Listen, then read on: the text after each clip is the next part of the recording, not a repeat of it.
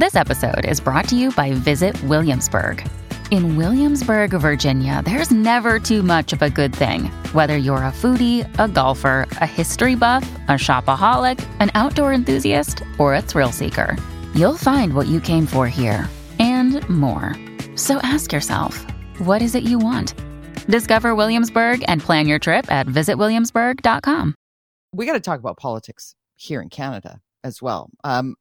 Yesterday, we did touch on this a little bit because there was a CPC ad, an attack ad, if you will, an ad that really used Trudeau's, Prime Minister Justin Trudeau's words against him in a big way. We've actually titled the clip Trudeau versus Trudeau, because basically what happened on Monday, Prime Minister Trudeau was having a press availability. He was announcing federal support for a housing project in Hamilton, Ontario.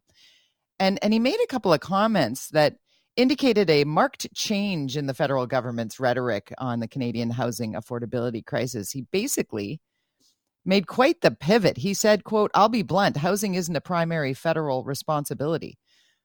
Well, Prime Minister Trudeau basically originally back in 2015 ran on housing being more affordable, being one of his primary pledges to Canadians. So the Conservative Party of Canada has threaded together three sound bites of Trudeau. Have a listen. Here's Trudeau versus Trudeau, that CPC ad. Have a listen to this. "A Liberal government will prioritize significant new investment in affordable housing. Far too long, a first home has been out of reach for far too many. It's time to change that. And I'll be blunt as well. Housing isn't a primary federal responsibility." So Trudeau versus Trudeau leaves a lot of us wondering, well, if it's not the federal government, if it's not for the federal government to fix the Canadian housing crisis, and certainly here in BC, it is spiking even higher than some areas across the country, where does it fall? Is it a provincial matter then? Is it a municipal matter? Most who will discuss this will say the federal government needs to be active in housing people, particularly when we are opening the doors to more people to move here. That is a federal decision. There's a lot to unpack in this, and obviously it impacts everybody, whether you're a homeowner or a renter. Development is not a dirty word. Every type of housing is actually development. So we need to get that out of the way as well. Somebody who is an urban planner and former developer is joining us on the line to talk this through with me. Arnie Wise, we follow each other on Twitter. Here we are talking on the radio. Nice to get a chance to chat with you. Good morning. Good morning.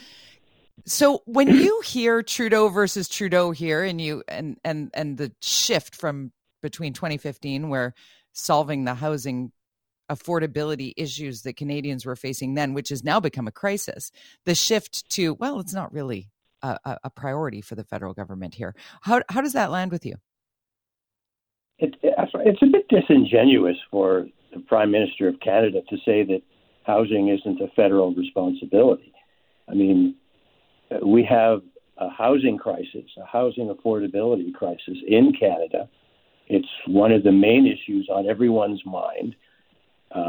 And the facts are that Canada has a housing minister.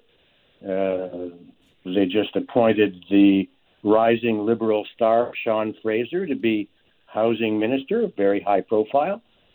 The federal government has Crown Corporation, CMHC, Canada Mortgage and Housing.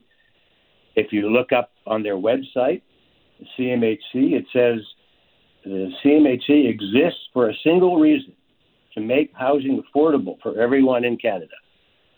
So I don't see how the federal government can say that they don't have a responsibility.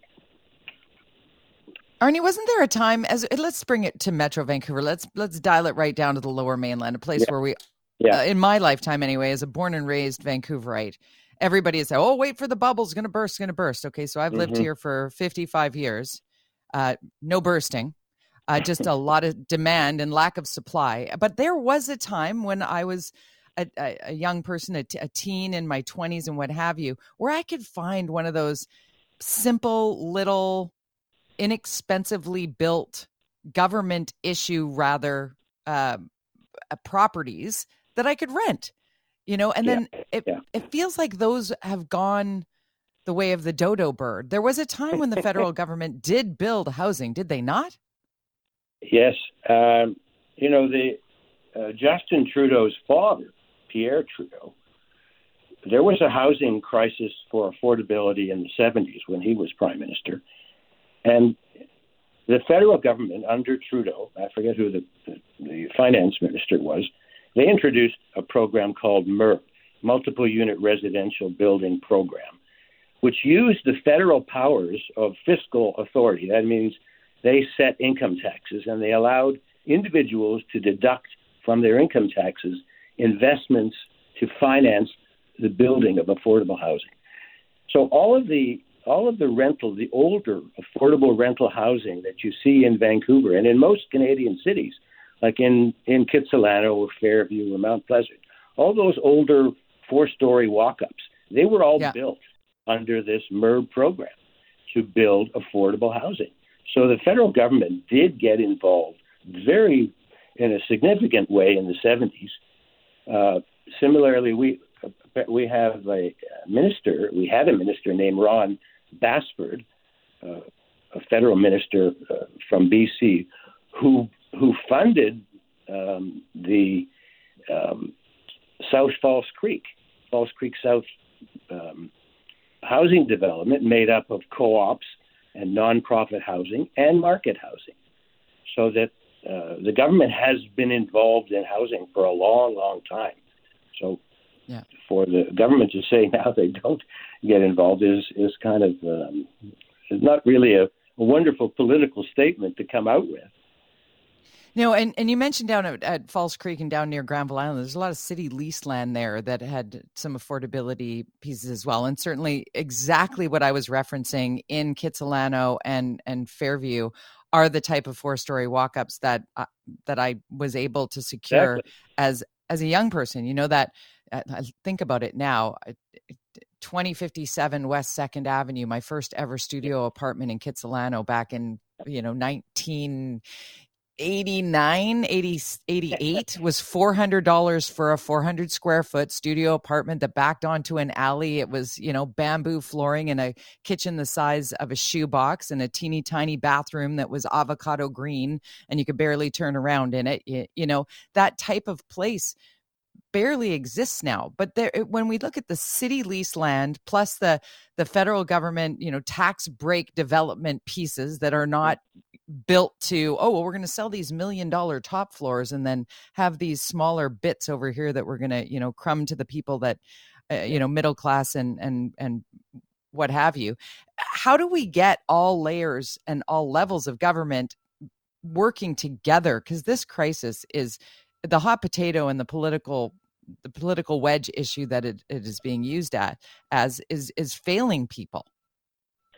Yes, I think. Well, I mean, there are fixes that are doable by each level of government. For example, there's an article by CIBC's deputy chief economist Benjamin Tal, who says that the federal government should drop the HST for all rental constructions that are affordable. That would be an immediate step that would incentivize builders to build rental housing. As it stands now, it doesn't make sense for builders to build rental housing. The numbers don't work. So you have to incentivize the private sector to build affordable housing, affordable rental housing. So dropping the HST would be a way to leverage federal investment in affordable housing. Sean Fraser, in his first press conference, said that that's what the feds want to do. They want to leverage their investments so that it has the greatest impact. Well, there's one example of what the federal government can do.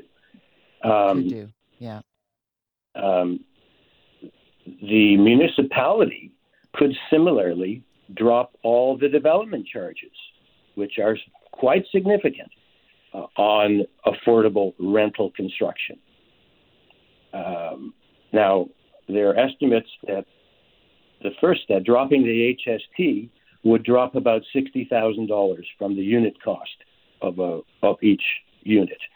Similarly, dropping the the development charges that the municipality imposes on a developer would also cut about $60,000 in Toronto, and here it's much higher. It would be about $90,000 cut here. Right. So that, you know, that would amount to $120,000 less construction cost, less project cost for building rental housing. And of course, Arnie, the hope would be that that would then be passed along to the consumer, as opposed to be taken as profit. Is that what you're suggesting here, or an incentive? Absolutely. Okay, it would be both. It would be an incentive for the developer to build rental housing, but it would also have to be tied together with a housing agreement that you have to provide 50% of the housing that is affordable for the median incomes of the local community. At the moment, the median income in Vancouver is $82,000. Household income is $82,000. Right. Well, the rents today, a one-bedroom apartment average rent in Vancouver is $29.87 a month. Jody Vanson for Mike Smith, and we are talking about the housing crisis and how the Prime Minister has flip-flopped on it being a priority for our federal government. Trudeau on Monday at a press availability actually helping out with housing in Hamilton, Ontario, said it wasn't a huge priority for the federal government. It was more, he was referencing that it was provincial and municipal governments who are in charge of land use planning and zoning and permitting, and as such are key in fixing or helping solve our affordability crisis when it comes to housing. We're with Arnie Wise, urban planner and former developer. And Arnie, before the break, I was talking about, you mentioned that the average rent for a one bedroom being almost $3,000 a month. Nobody can afford that. We've spoken to people who are getting rent evicted because landlords, rightfully so, want to make their money off of their properties while they're paying this, sky high taxes and what have you. But short term rentals come into play as well. When there is such a crunch on things, and permitting being, as a former developer, you know what it's like to navigate City Hall. It can be untenable. Yeah. The City Hall, particularly Vancouver City Hall. You talk to any developer, it's a nightmare. The rules and regulations, they just grind down any developer or builder, even for a laneway house or any kind of development. It takes a year and a half, years for a rezoning or to get a permit. So that no matter what policies are instituted for, let's build more housing supply, let's do this, unless there's some mechanism within City Hall to make that happen, it's just not going to happen. And the recent multiplex, there was just an article in the paper today about these allowing more density in single family areas. Fine. Yes. It's probably a great idea, but if it takes a year and a half or 2 years to get a permit to do it, only the pros will do it. Nobody's going to bother. So it just won't happen unless. And they'll make their money back that they spent while waiting, right? That's a part of it as well. It's got to be profitable. Developments are for profit, and if somebody is going to have to pay the property taxes and the fees, we remember that we were on Twitter looking at the one developer who basically laid out the cost and wait time associated with just doing some simple changes to his property. It was unbelievable. Unbelievable. Arnie, thank you for your time today. As always, we love to read you. I understand you're working on a new article. Give me a 30-second on that. Well, it's basically what we've been talking about, that there are levers that all levels of government can use if they want to. I mean, the municipality we've talked about, any shortfall from municipal funds can be rebated by the provincial government. The provincial government takes responsibility for housing, so make the money work properly. So the federal government can do things, the provincial government can do things, and the municipalities can do things. They have the tools to make it happen, but it needs somebody who's like a housing czar to make it happen. Yeah, we need collaboration here. Mom deserves the best, and there's no better place to shop for Mother's Day than Whole Foods Market. They're your destination for unbeatable savings, from premium gifts to show-stopping flowers and irresistible desserts. Start by saving 33% with Prime on all body care and candles. Then get a 15-stem bunch of tulips for just $9.99 each with Prime. Round out Mom's menu with festive rosé, irresistible berry chantilly cake, and more special treats. Come celebrate Mother's Day at Whole Foods Market.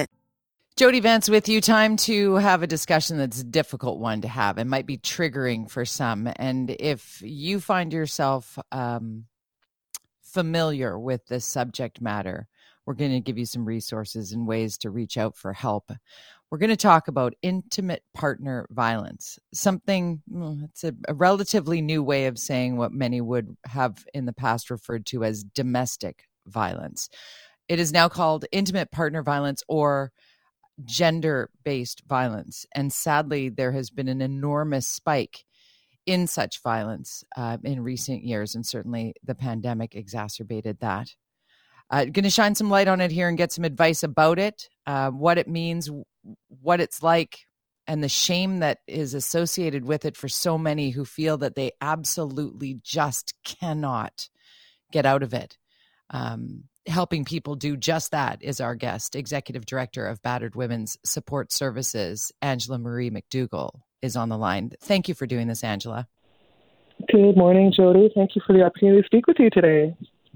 Such a tough conversation to have. And I erroneously, and Corey Latondra, our producer, if you wouldn't mind getting me the phone number that I can reiterate over the course of the next few minutes, if people are feeling triggered, if feeling they need to reach out to somebody, I'd like to have that number at my fingertips. I was so busy sort of entrenching myself in what it means, what's the issue, what's the law, how do we identify it, where are the parameters and boundaries around intimate partner violence? It's so complex, Angela.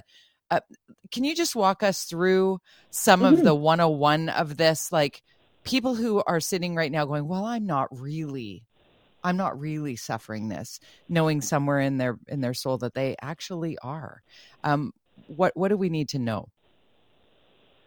So I guess the first thing is that, and I'm glad that you mentioned the part about gender-based violence as being an umbrella term that can describe a number of experiences of violence that can happen with an intimate partner, family member, or a stranger. And, family member, intimate partner, an employer, someone that is, a neighbor, but then also a stranger. And intimate partner violence is a number of behaviors. And we always like to say this, and I'm glad that you mentioned this at the top. So many of us would say, if I was ever hit in a relationship, I would leave. And what you mentioned was how complex it is. And what we know is that intimate partner violence, of violence in a relationship, we can have an extraordinary number of tactics of power and control, and nobody's been hit. And the abusive relationship can be abusive, and nobody's been hit. And that is why often we have to think about how we draw the line when we're talking about violence. And for us at BWSS, we are supporting women and gender diverse people who are experiencing a tactical power and control, including things like using isolation, emotional abuse, intimidation, coercion and threats, financial abuse, children, pets, and kind of a matrix of behaviors that then are designed with a very specific purpose, and that is to maintain power over and control of. And I want to put out the crisis line, if I may, Angela, just for grab a pencil. If you're listening right now and you're thinking, I need to learn more about this, I just want to make sure that we put these numbers out here. So the crisis line for BWSS, Battered Women's Support Services, is 1-855-687-1868. I'm going to say it again slowly.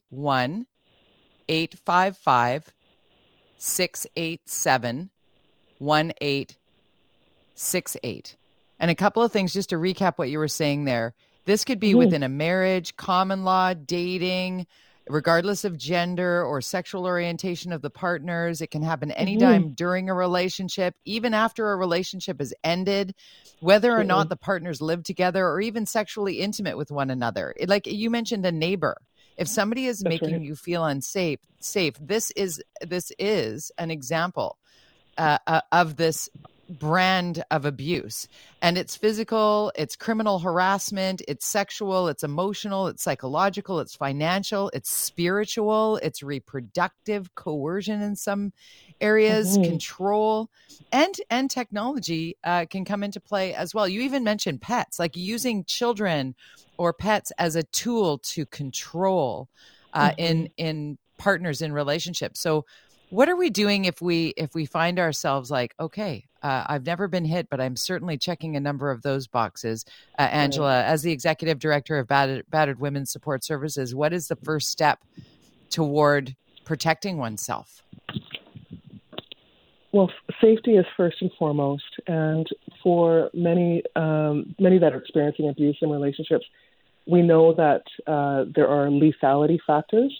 Unfortunately, Jody, there has been an increase in the killings of women in intimate partner or who have left intimate partner relationships, and all around the world, but certainly here in Canada.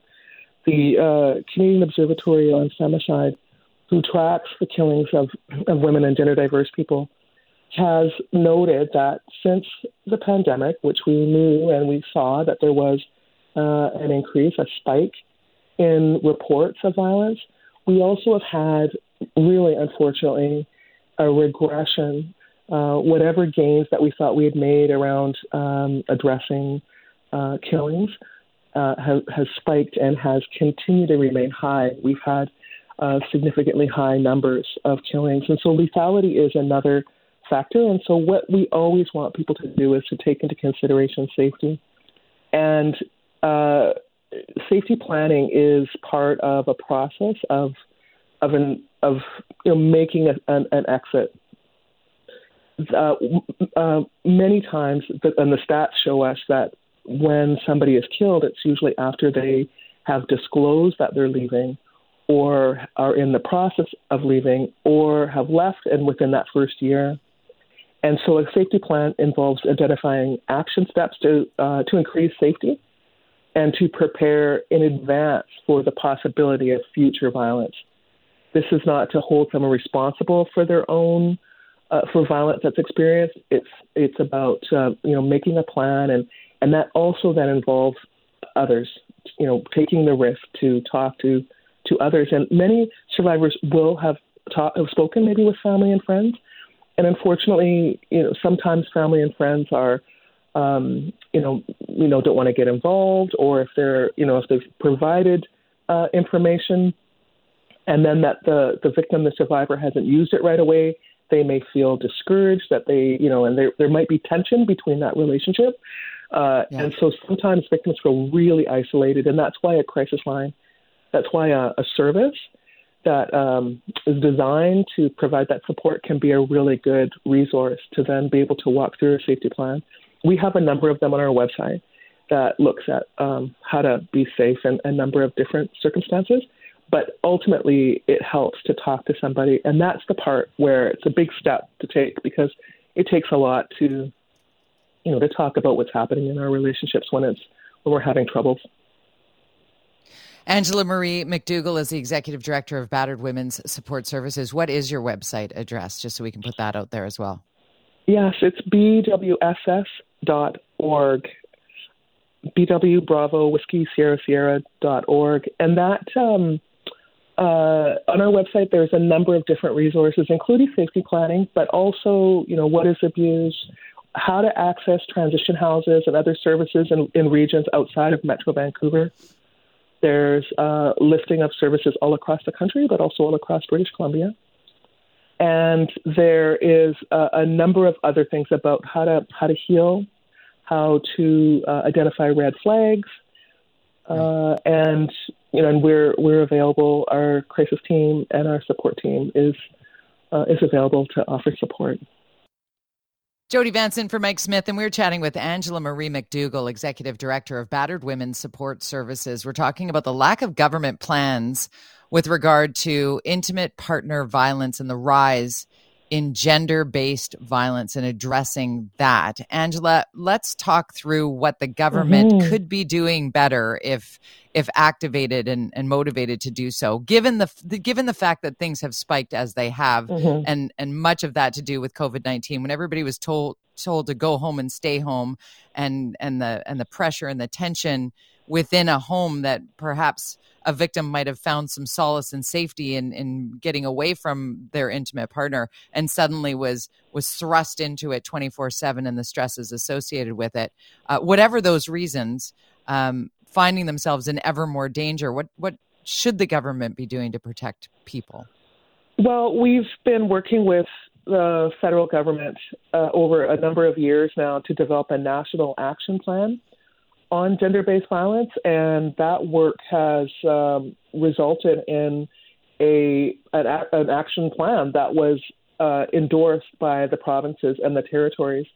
Right now, the provinces and territories are in their own individual negotiations with the federal government for their own provincial and territorial plans. And, the British Columbia government is in that process right now. And what happened, you may recall, Jody, recently in Ontario, there were a number of municipalities that had come out to reflect on the epidemic of intimate partner violence, and in light of some high-profile killings that happened in Ontario, and about a dozen municipalities came out to make declarations about the epidemic of gender-based violence, but also intimate partner violence, and so we've, in municipalities in Ontario, so we've now embarked on urging municipalities to make their own plans to go a step further. And in Ontario, it was a bit more kind of symbolic.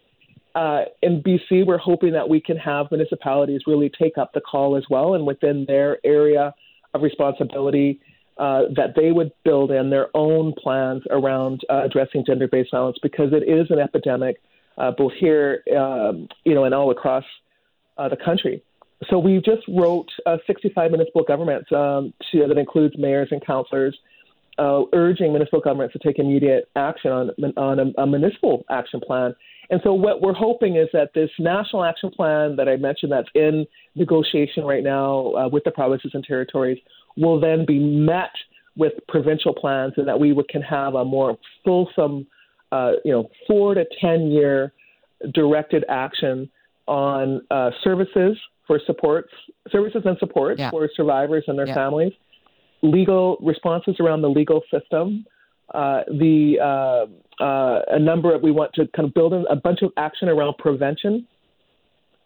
And then also social, kind of the other surrounding factors that are contributing to domestic and intimate partner and gender-based violence. So we're hoping that we can see all levels of government. And we have heard from a couple of municipalities that are going to take this forward to their next meetings, which was really encouraging. That is encouraging and hopeful.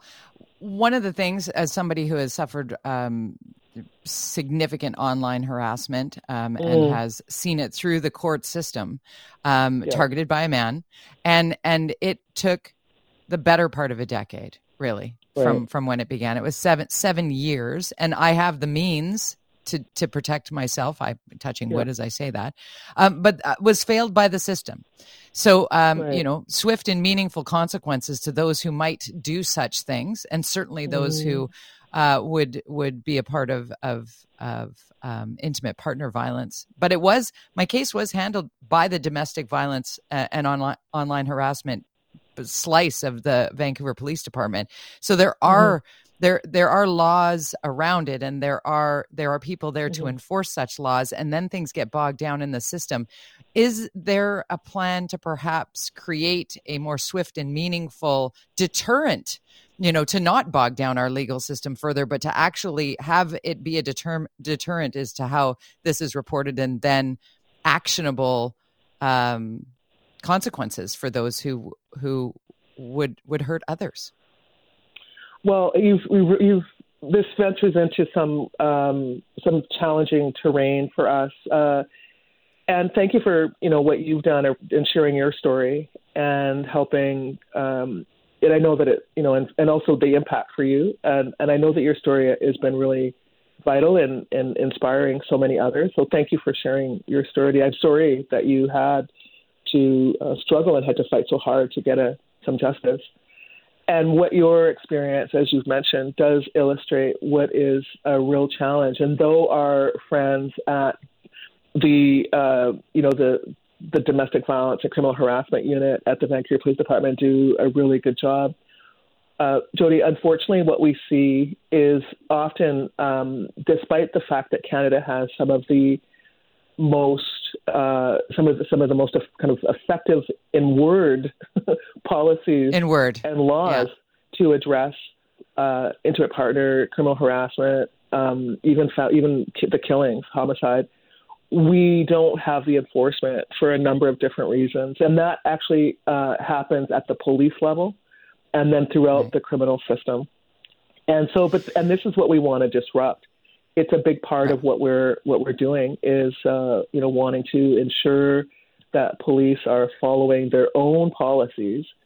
And then, of course, then the other end of it, we see that if a case makes its way to, the court system, then, often we see those what we call intimacy discounts, where the fact that if there's somebody that people know each other, if there's harm done, that the person that does harm does not get the kind of sentence, perhaps, or consequences that perhaps strangers might have received. I'm sorry to cut you off. I'm up against the clock here with the network. We could talk at length on this, and I appreciate all of your time today. I'm going to reiterate the number again: 1-855-687-1868. Battered Women's Support Services, BWSS.org. Angela, thank you for your time. Thank you, Jody. Thank you so much. Take good care. Jody Vanson for Mike Smith and Tim French. That is a perfect musical drop. Lady Gaga is an example of an awesome ally when it comes to the LGBTQ2 plus community. And wanting to be an ally is something many of us share. And some of us step in it. And I often will say, you know what? I do my best on pronouns. I'm going to make mistakes with them. Please allow me to make my mistakes, and please feel free to correct me when I get them wrong. Wanting to be inclusive, wanting to understand that love is love, and that in Pride Week, Pride Festival, really here in Vancouver Pride, it's important for us to engage, be aware, and understand for those of us who are not part of the LGBTQ2S plus community. One of my go-to touchstones for decades, really, on the subject is my next guest. Connie Smudge is co-founder of the North Shore Pride Alliance, an extraordinary drag queen as well. He, her are your pronouns, correct, Connie? Welcome.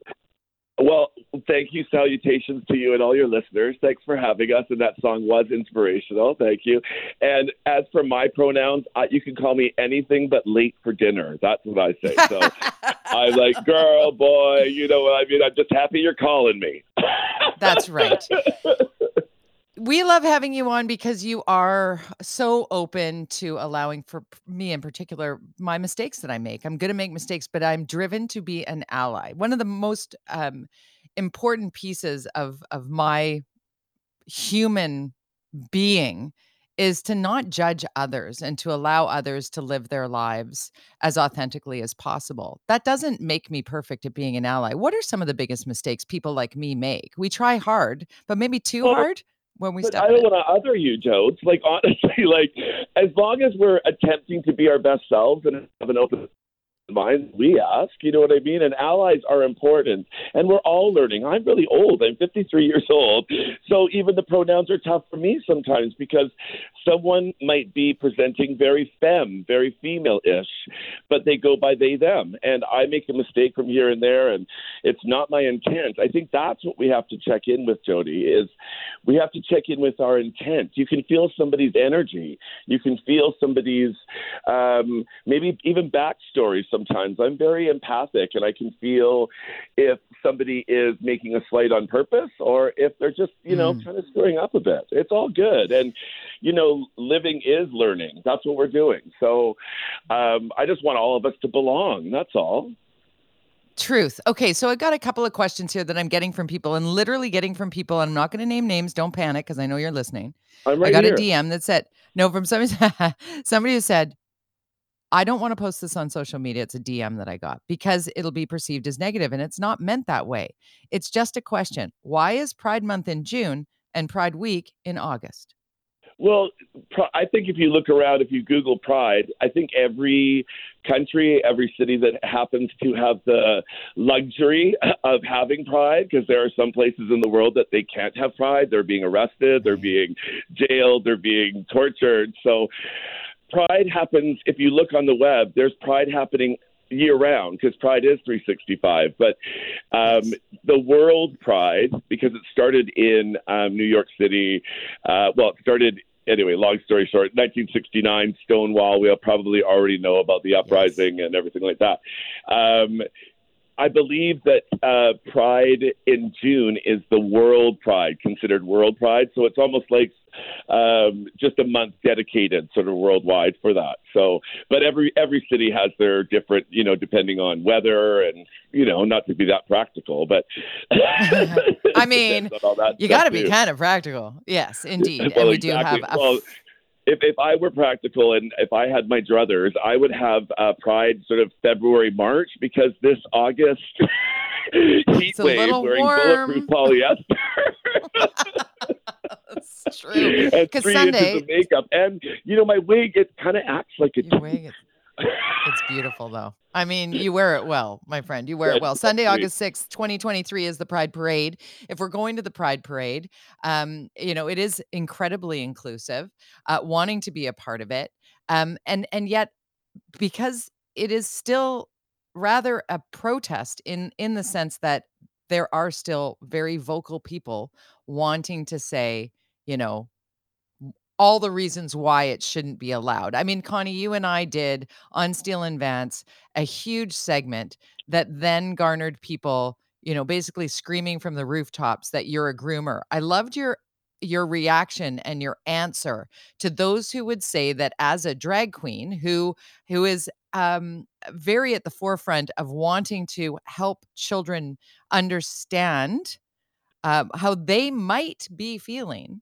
And doing drag queen story time, and representing. I want you to tell the story of seeing a drag queen or seeing somebody in the LGBTQ2+ community for the first time as a young boy who felt like he was not reflected anywhere.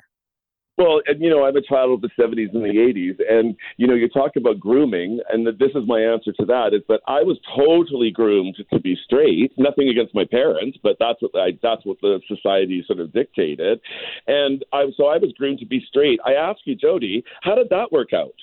Like everyone's gonna hopefully find their own tribe and find their own path. Do you know what I mean? And as for I did and I'm not name dropping right now, but I did a quick interview with Ian Hanomansing, and the question posed was, are we moving forward? Are we being more inclusive, or are we sort of regressing and getting more sort of tribal and people against you? And I said, you know what, Ian? I said, both answers can be true at the same time. Mm-hmm. Because what I'm feeling is when I go to talk to high schools and elementary schools, I believe kids, young adults, aren't falling in love with bits anymore. They're falling in love with or interested in actual people.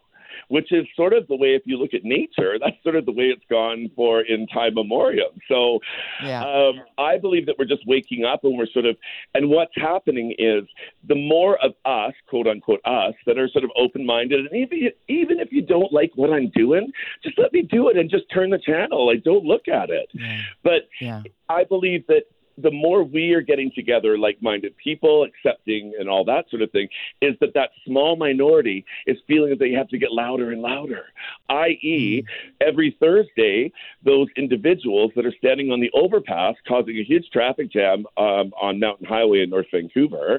And I just had to go up and just counter-protest. And you know, we have to, I can't let the hate speech be the only voice out there. And I believe that everyone can do that, right? I think therein lies the real ally piece, right? That doesn't happen just in Pride Week or Pride Month. 100%. It's when, you know, whenever you see somebody being intolerant and really being intolerant about the other person's life choices. Exactly. It's, you know, if somebody's screaming at their radio right now that I'm indoctrinating people by having a conversation with my friend Connie Smudge, you should look within. There is. Well, it says more about the intolerant screaming. I don't know how much time we have, but can I tell you a really quick story?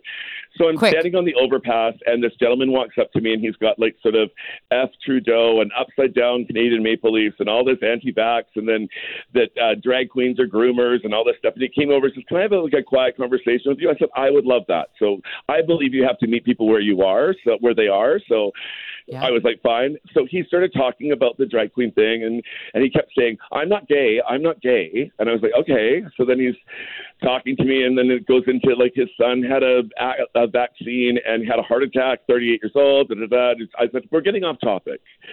And then he started getting closer to me and trying to engage in conversation. And I finally said, okay, dude, I said, you keep saying, I'm not gay. I've told you I don't want to talk to you, and you keep trying to engage me in conversation.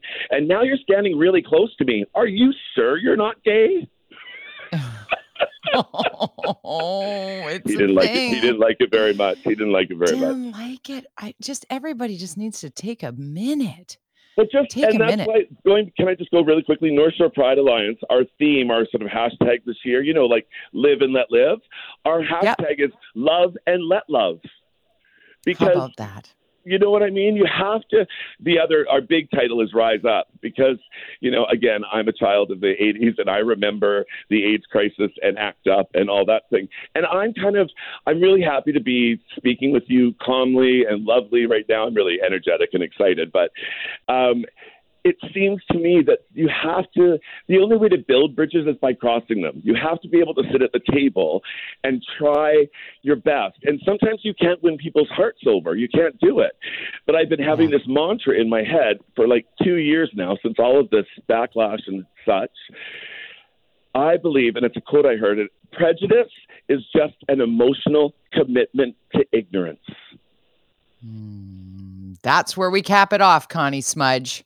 Happy Pride to you, my friend. I invite everyone down to the shipyards in North Vancouver Friday night between 5 and 10. We've got like 30 acts. I'm going to be on stage sweating myself off, and I welcome all. And happy Pride to everybody. Pride is 365, Jody. It's 365, my friend. We'll talk soon. Thank you, Connie Smudge. Okay.